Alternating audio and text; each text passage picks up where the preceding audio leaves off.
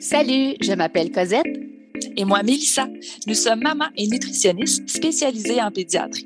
Bienvenue sur l'alimentation des enfants dans le plaisir et la bienveillance, un podcast créé pour vous, les parents bienveillants, qui ont à cœur l'alimentation des enfants et de la famille. Notre mission est de vous accompagner dans les défis qui peuvent parsemer le chemin de la découverte alimentaire. Seul ou en compagnie d'invités, nous partagerons trucs et conseils pratiques à déguster tout en étant sur la route en train de plier une brassée ou en relaxant avec un bon café réchauffé. Avec nous, vous comprendrez le pourquoi du comment pour vous donner ou redonner confiance en vos approches parfaitement imparfaites pour permettre à vos enfants de devenir des mangeurs heureux, compétents, curieux, intuitifs et bien dans leur corps, une bouchée à la fois, dans le plaisir et la bienveillance. Bonne écoute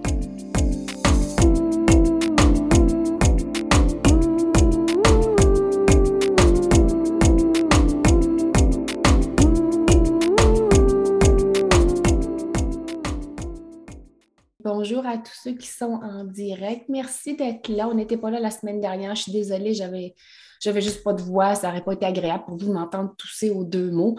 Euh, alors, ce matin, euh, comme à toutes les semaines, donc, euh, les deux nutris en pédiatrie, on a choisi un sujet parce que ça revenait souvent, soit en consultation, soit des questions que vous nous posez sur nos plateformes.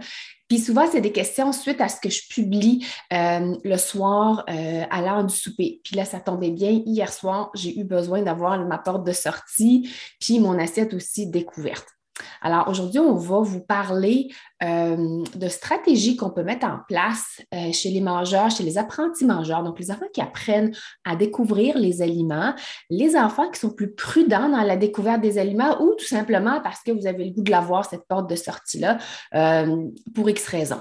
Moi, c'est quelque chose qu'on a commencé à faire avec mon plus jeune lorsqu'il avait deux ans environ. donc, c'était donc il était suivi en ergo, donc depuis, son jeune âge au niveau euh, de la mastication, au niveau de l'alimentation. Et il nous fallait une porte de sortie lorsque on voyait qu'il y avait un intérêt pour découvrir les aliments, mais que c'était une surprise en bouche, puis il voulait absolument cracher. Qu'est-ce qu'on veut dire par une porte de sortie? Vous appelez ça comme vous voulez. On peut appeler ça euh, le, bol de non merci. C'est l'expression qu'on voit très, très souvent. Moi, c'est comme ça qu'on me l'a présenté en ergothérapie, qui est une traduction anglaise de No Thank You Bowl qu'on voit sur certaines plateformes américaines, euh, mais c'est quelque chose qu'on utilise beaucoup dans euh, les thérapies qu'on appelle le SOS feeding chez les enfants qui ont des difficultés vraiment au niveau de l'alimentation. Alors, en gros, ça consiste en quoi? Le bol de no merci, c'est surtout lorsqu'un enfant va vouloir goûter quelque chose ou essayer quelque chose ou l'enfant qui est réticent à le faire. Donc, on va lui proposer une porte de sortie. Donc, si on voit l'enfant, il regarde un, aliment qu'habituellement, il ne l'intéresse pas, puis on voit que, me semble qu'il aimerait ça y aller, mais il n'est pas certain. Alors, on va, on va tout simplement lui dire, bien, écoute, si jamais tu as le goûter, tu peux y aller, puis si tu n'aimes pas ça ou si c'est trop une, surprise dans la bouche, bien, tu vas pouvoir le, cracher. En fait, c'est vraiment avoir l'option de cracher. Ça peut être dans un bol ou ça peut être dans un, dans un verre. Moi, quand j'étais plus jeune, c'était plus... Euh, en tout cas, ça répugnait moins son frère quand c'était dans un verre parce qu'il pouvait rentrer vraiment sa bouche, c'était vraiment devant le verre, puis sortir ce qu'il y avait là, versus dans un, bol, on voyait ce qui sortait. Fait que des fois, ça dérangeait euh, le plus vieux de voir la bave. on s'entend à deux ans, quand tu craches, c'est assez. c'est pas très chic à voir. On est aussi encore en apprentissage de cracher à Oui, tout à fait. Fait que j'utilisais plus un verre, puis comme ça, ils ne voyaient pas parce que le verre était haut, puis comme ça, c'est pas toute la table qui voyait ce qu'il y avait là. Donc, c'était surtout quand l'aliment était en bouche, nous, qu'on avait besoin d'une porte de sortie pour cracher ce qu'il y avait là. Vous pouvez aussi utiliser une serviette, ça peut être jetable ou, lavable, pour que l'enfant puisse vraiment, de manière euh, discrète, sortir ce qu'il y a dans sa bouche. Donc, ça s'applique autant à la maison que lorsqu'on est ailleurs. Euh, dans les garderies également, lorsque l'enfant veut cracher quelque chose, ben, pour ne pas cracher dans l'assiette qu'on est en train de manger, mais juste le mettre dans une assiette à part. C'est là qu'on appelle le bol de nos merci ou euh, on n'est pas prêt. Fait que ça peut être dans un bol, ça peut être dans un verre. Euh, on peut également l'utiliser lorsque l'enfant a, mis quelque chose dans son assiette ou quelqu'un a mis quelque chose dans son assiette, mais qui n'en veut pas. Donc, il ne l'a pas mis dans sa bouche. C'est là aussi on peut l'enlever puis le mettre de côté. On peut utiliser aussi les petits compartiments qu'on a déjà. Euh, si votre enfant est sur une chaise haute, donc on a l'espèce de petite tablette, puis souvent on a comme un rond pour mettre le verre. Ben, tout au début, euh, je l'utilisais aussi pour sortir quelque chose de son assiette, puis il pouvait le mettre dedans. Mais quand ça sortait de sa bouche, de sortir de la bouche, le mettre dedans, c'était pas très chic. Par exemple, on utilisait le verre, c'était beaucoup plus facile. Euh, puis il choisissait le verre qu'il voulait. Là, avant l'heure de repas, il allait le chercher, puis il savait qu'il y avait une porte de sortie. Puis ça réduisait beaucoup son anxiété à l'heure des repas, parce que qui dit pas de plaisir à, manger ou avoir une crainte à découvrir les aliments, l'anxiété, elle est là. Donc, juste le fait de savoir qu'il y a une porte, peu importe ce qui arrive, il y avait une porte de sortie euh, pour être capable de, soit de cracher ou de sortir de son assiette ce qu'il avait mis ou ce que j'avais peut-être mis, mais qui n'était pas prêt, ça ne tentait pas de l'avoir dans l'assiette, fait qu'il pouvait, il pouvait le sortir. Ça, c'est une euh, des stratégies qu'on peut employer euh, chez tous les enfants. même si ce n'est pas un enfant qui est prudent au niveau de la découverte alimentaire, tout simplement, on peut le proposer euh, pour mettre les choses qu'on ne veut pas. Puis l'avantage d'avoir ce genre de truc, surtout quand l'enfant ne l'a pas mis dans sa bouche, c'est que ça peut réduire le gaspillage. C'était dans son assiette. il n'en voulait pas, il ne l'a pas touché. Fait on peut l'enlever, le mettre dans le bol, puis qu'on va pouvoir récupérer soit dans un autre pot ou le remettre dans le plat puis l'enfant aussi peut des fois aller le redécouvrir. Puis là, tu sais, on l'a dit, là, le bol du non-merci peut être pour euh, recracher ou ayez deux bols. Celui, justement, un pour cracher, puis l'autre, c'est sûr qu'il ne veut pas, il n'accepte pas au premier service. Au début, là, c'est comme trop dans son assiette. C'est aussi lui apprendre à euh, comment euh, refuser, en fait, un aliment de façon polie au lieu de faire des arcs, des caca, des non, moi, j'en veux pas, puis juste pousser l'assiette, ben d'avoir justement toujours cette porte de sortie-là où on dit, regarde, s'il y a des choses, tu le mets ici. Si tu veux retourner le chercher, tu peux y aller. Puis, comme on disait, ben s'il n'a pas touché, après ça, ben ultimement, nous, on peut le réutiliser. Fait qu'on limite aussi le gaspillage alimentaire, mais ça, ça permet de diminuer beaucoup l'anxiété puis le stress chez certains enfants. Oui. Puis pour ceux qui n'ont pas encore écouté l'épisode sur euh, euh, au secours, mon enfant lance, mon enfant ah, lance, les aliments. Euh, ça peut aussi être une stratégie. Ça, c'est une, vidéo que j'ai publiée, ça fait presque un an, dans laquelle vraiment je propose également le bol du non merci. Lorsqu'un enfant ne sait pas quoi faire avec les aliments, donc il ne sait pas quoi faire avec, pour lui, ben, je vais le lancer parce que je n'en veux pas dans mon assiette. Donc, en leur montrant quoi faire avec et non pas ne pas quoi faire.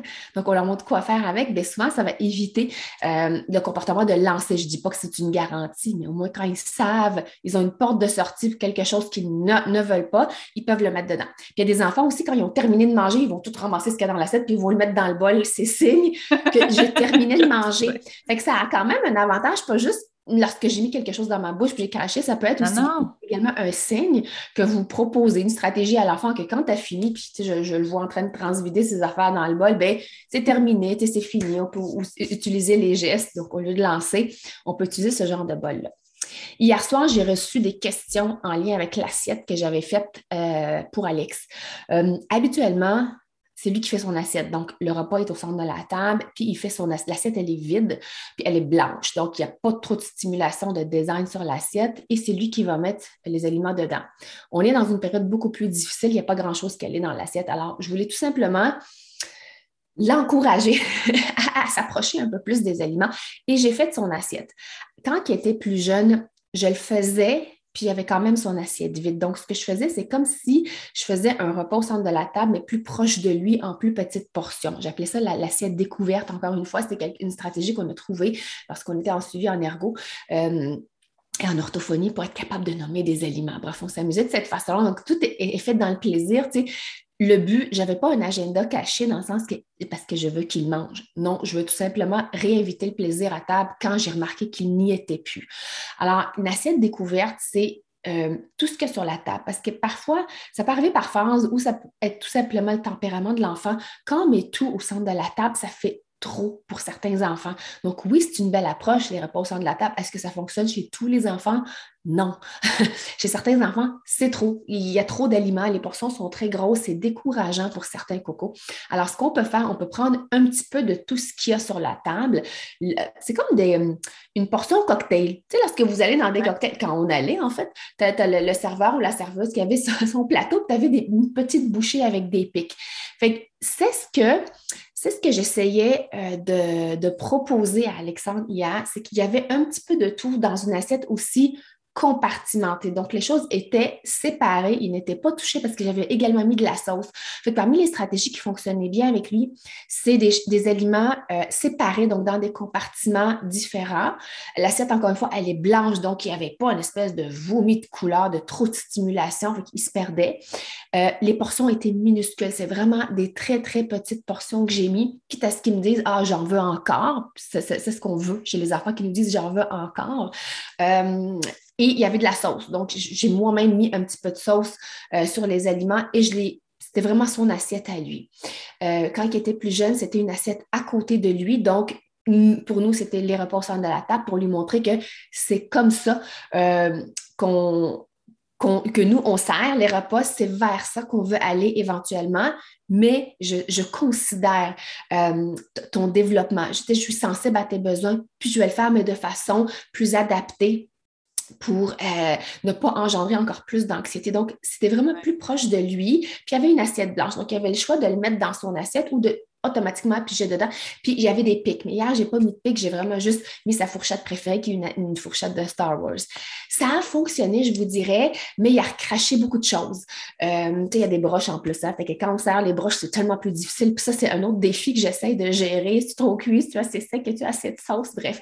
Fait que oui, il y avait un bol vide vous, l'avez vu, c'était un bol parce que je n'étais pas certaine s'il aurait voulu cracher ou il aurait voulu juste enlever l'aliment puis le mettre euh, dans le bol de nos merci. Là, je ne l'appelle même plus le bol de nos merci. Il sait c'est quoi, il sait ça sert à quoi. C'est là pour mettre des choses qu'on ne veut pas. Même son frère, il peut mettre des choses dedans. Une fois que c'est dedans, habituellement, que ça a sorti de ta bouche, il n'y a personne qui va y toucher. Fait qu'il a vraiment, il, a pris des morceaux de viande, ça a roulé, puis il a voulu le cracher, puis c'était correct. Mais pour le reste des aliments, il a été de l'avant, puis il en a mangé.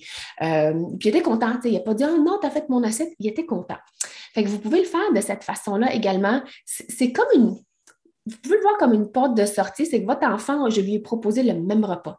C'est juste visuellement, c'était différent. Puis s'il n'en voulait pas, il pouvait juste tout simplement le retirer puis le remettre dans le bol qui était, euh, qui était à côté. Il y a quelqu'un qui nous pose la question, est-ce qu'on peut poser des questions? Bien sûr que vous pouvez toujours poser des questions, euh, soit euh, dans, les commentaires, autant sur Instagram que sur Facebook. donc, je voulais un petit peu démystifier, c'est quoi les portes de sortie chez les enfants. Puis même nous, en tant qu'adultes, on a toujours des portes de sortie qui est notre serviette.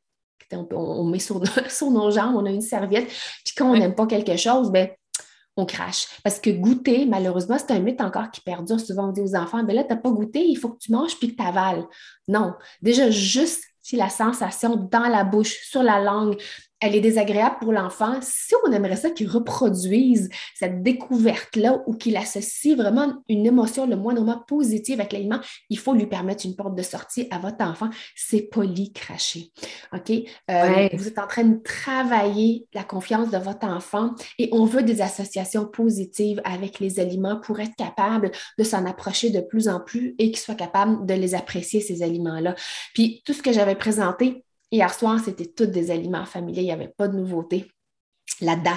Puis malgré ça, ben là, c'est plus difficile au niveau, euh, de l'anxiété. Alors, c'est sûr qu'on, j'ai l'impression qu'on régresse au niveau de l'alimentation, mais c'est pas grave. Mais il mange beaucoup plus fréquemment. C'est vraiment aux deux heures. Il revient de l'école, c'est vraiment aux deux heures par petite quantité, même si c'est des choses qu'il aime. Euh, je proposé, je sais pas moi, un bol de poisson, un bol de. Tu sais, il va en prendre en petite quantité, mais il y a autre chose qui le travaille, autre chose qui le dérange. Alors, on, le suit là-dedans. Puis le but, c'est pas de créer un peu plus d'anxiété, au contraire, mais tout simplement rendre ça beaucoup plus, euh, beaucoup plus agréable. Puis parallèlement à ça, dans la boîte à lunch, c'est vraiment juste des aliments familiers. Il n'y a pas de nouveauté, il y a même des aliments préférés qui sont dans la boîte à lunch parce que il n'y a pas de Ah là, j'ai moins mangé dans deux heures, je vais avoir faim, je vais adapter l'horaire, je ne peux pas. À l'école, c'est l'école, on est dans un cadre, alors vraiment, il y a, y a pas plus de portions, mais juste des choix vraiment que je sais habituellement sont gagnants. Il peut revenir avec une boîte à lunch pleine, il peut revenir avec moitié, c'est pas grave, je, ne lance pas de commentaires, tout simplement la journée se poursuit, puis, puis on s'adapte, on s'adapte euh, à, nos cocos.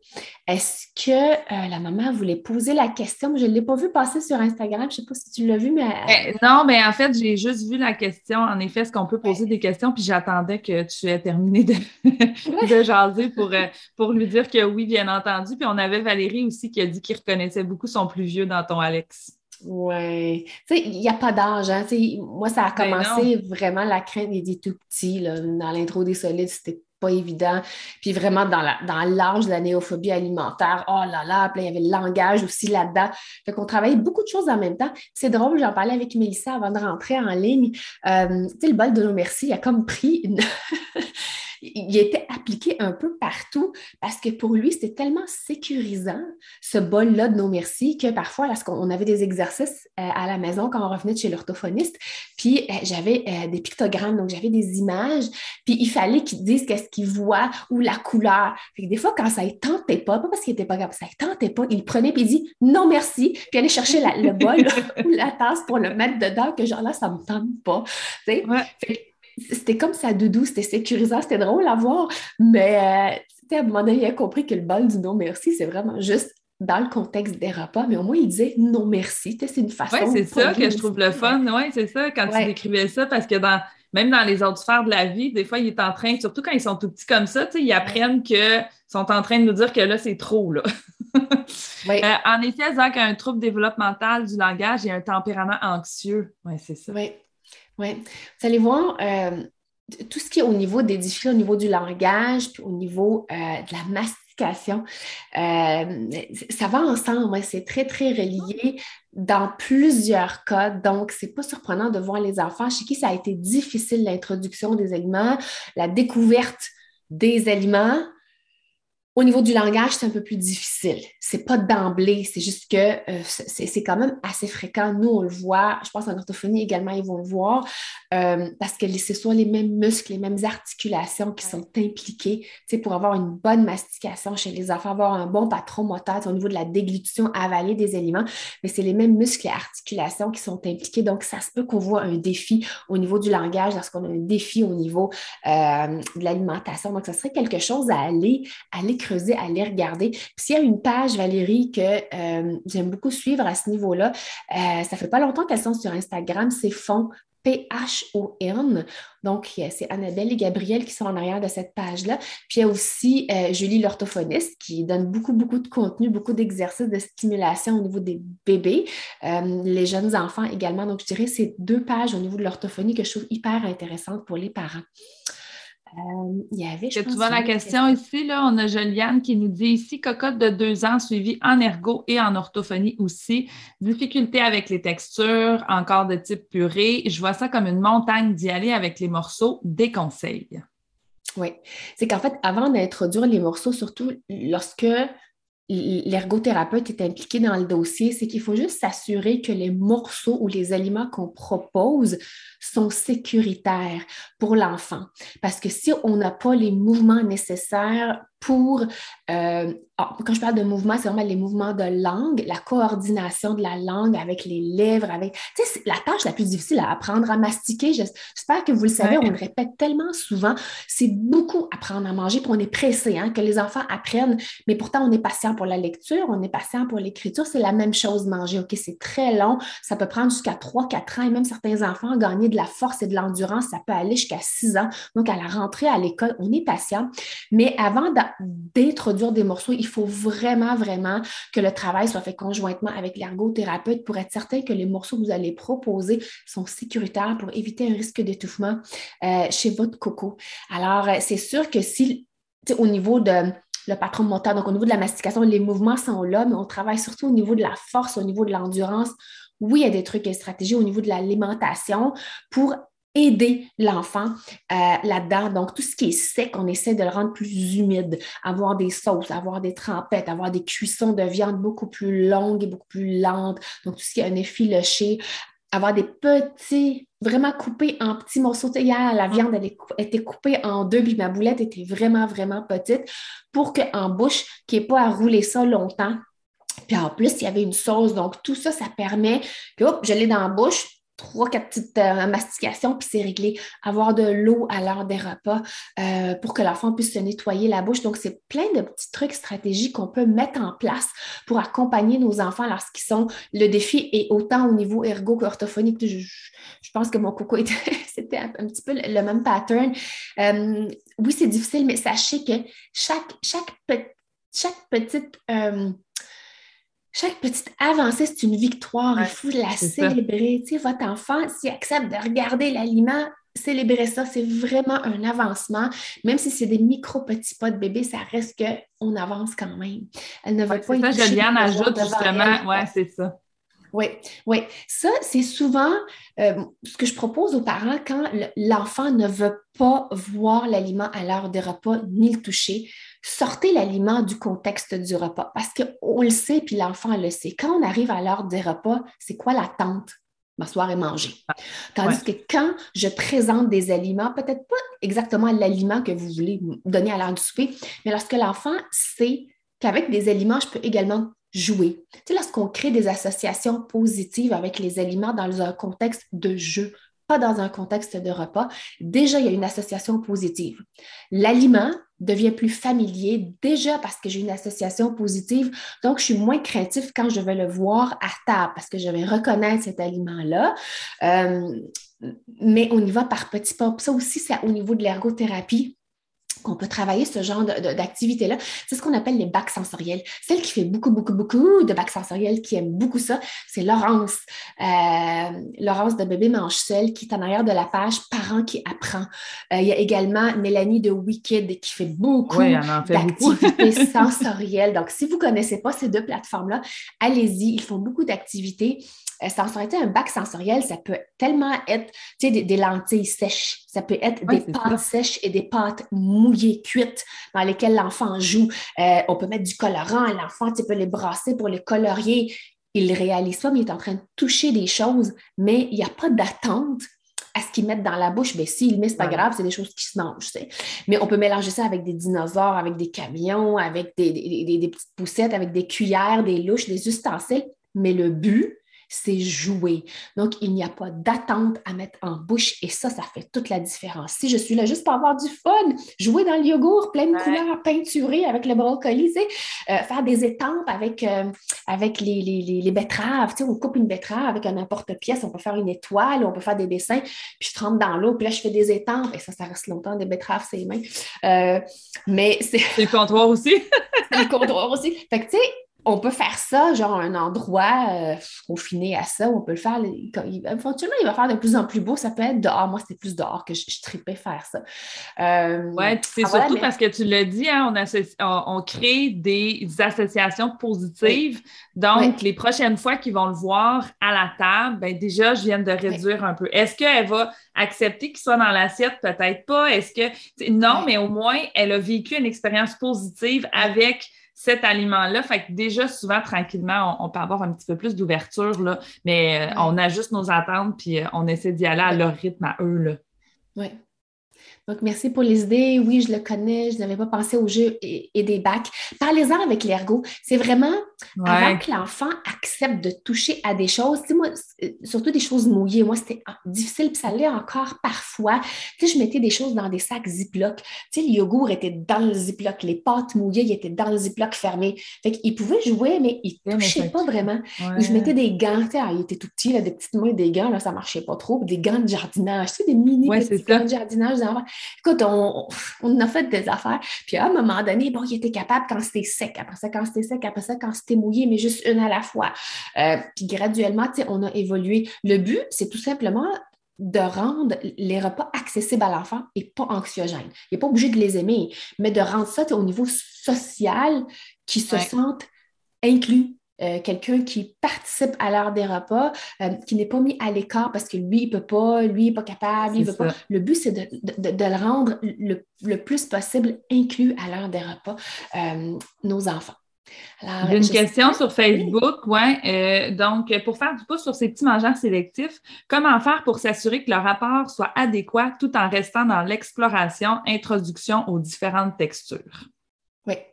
On va aller beaucoup dans les aliments familiers. Donc, vos enfants, euh, on, en avait déjà parlé, je pense, dans un autre épisode. Je dis souvent aux parents, prenez une feuille, là, et écrivez là-dessus les aliments préférés de vos enfants, les aliments qui sont familiers. Puis vous allez voir, des fois, on, est tellement inquiet, mais notre enfant a dans chacun, mettons, des groupes alimentaires, trois, quatre aliments. Donc, on est capable de, dans les aliments familiers, même si le répertoire n'est pas très grand, de naviguer là-dedans. On change les formes, les couleurs, euh, les sauces, la, la méthode de cuisson, la température des aliments. Donc, ils ont toujours leur aliment familier. Et parallèlement à ça, je garde une rotation de nouveaux aliments. Vos enfants ont besoin de voir de la nouveauté. De la nouveauté pour que son œil dise c'est normal de voir du nouveau. C'est normal, je n'ai pas besoin de, paniquer ou de reculer quand je vois de la nouveauté, mais il faut qu'il la voit premièrement dans les choses qui sont familiers. Tu sais, s'il aime le cocombe, le cocombe en rondelle, en cube, en bâtonnet, râpé, spiralé, tout ça, c'est nouveau. Fait que dès que son œil s'habitue à voir ces choses-là qui sont nouvelles, ben, il sera moins surpris quand il va voir les aliments non familiers changer de forme, de, de, sauce, de cuisson, de température, qui soit un ingrédient dans une recette ou l'aliment principal à manger. Euh, faites-leur confiance, vos enfants. Puis si jamais vous avez un doute, vraiment, il n'y a pas grand-chose qui passe, bien là, ça vaut la peine de consulter parce que des fois, on peut compléter par tu sais, j'appelle ça des petites béquilles, juste un supplément euh, chez les enfants en attendant de voir son répertoire évoluer. Mais soyez patient euh, avec vos cocos. Il y a quelqu'un qui nous demande de répéter le nom des deux personnes qui font beaucoup de bacs sensoriels. Donc, c'est la plateforme WeKid. Donc, c'est Mélanie Fortier qui est en arrière de cette page-là. WeKid, c'est O-U-I-K-I-D. Et vous avez également Laurence. Euh, je pense que la page de Laurence pour les bacs sensoriels, c'est pas sur Bébé Mange c'est elle. RRMG, quelque chose comme ça. Euh, on va le mettre en commentaire, on va la taguer euh, après, le, après le live. Oui, ouais. autant dans l'histoire. Allez voir, oui, exactement. Puis allez voir euh, notre épisode, vous l'avez dans notre dernier live sur la découverte, là, justement, là, comment diversifier l'alimentation de nos petits mangeurs prudents. C'est exactement ce que Cosette vient de vous, de vous dire, la petite feuille qu'on peut remplir et tout ça pour venir euh, s'assurer que euh, que, finalement, euh, on diversifie, mais au travers sa familiarité. Puis on a sur Instagram, là, euh, Laurie aussi qui disait, bon, je pense que c'est un petit coco de 17 mois là, qui était, on en a parlé ça aussi dans, la, dans notre épisode sur la néophobie alimentaire sur le podcast, mais dans l'épisode aussi sur la découverte en live, là, on vous en parle, on, vous en parle un petit peu des stratégies, ce qu'on vient de vous expliquer ici, mais on leur détaille là, dans notre épisode aussi sur la néophobie alimentaire, c'est une phase normale, Laurie, que votre coco est en train de traverser. Elle est normale, mais on le dit, elle n'est pas banale. Pour nous, comme parents, ça peut quand même euh, nous amener une certaine anxiété parce que tout d'un coup, ils se mettent à refuser beaucoup de choses. Mais euh, on vous donne plein de conseils aussi là, dans cet épisode-là. Alors euh, voilà, j'espère que vous avez aimé cet épisode et si c'est le cas, abonnez-vous à notre balado. Si le cœur vous en dit, vous pouvez nous laisser une note ou un commentaire écrit, car c'est comme ça qu'on peut faire connaître ce podcast à d'autres parents, futurs parents qui gravitent autour de la parentalité en général. Vous pouvez aussi nous écrire en tout temps si vous avez des questions ou des inquiétudes en lien avec l'alimentation de vos enfants. Ce podcast, on l'a créé pour vous et on souhaite du plus profond de notre cœur de maman et de nutritionniste qu'il puisse répondre à vos besoins là, maintenant. En plus, tous les épisodes sont également disponibles sur nos chaînes YouTube. Donc, si vous préférez nous voir parler ou simplement lire les sous-titres, ben, sachez que c'est possible. Merci tellement d'être là. On a déjà hâte au prochain épisode pour continuer de connecter avec vous et de jaser alimentation des enfants dans le plaisir et la bienveillance. Bye Mélissa. Bye Cosette.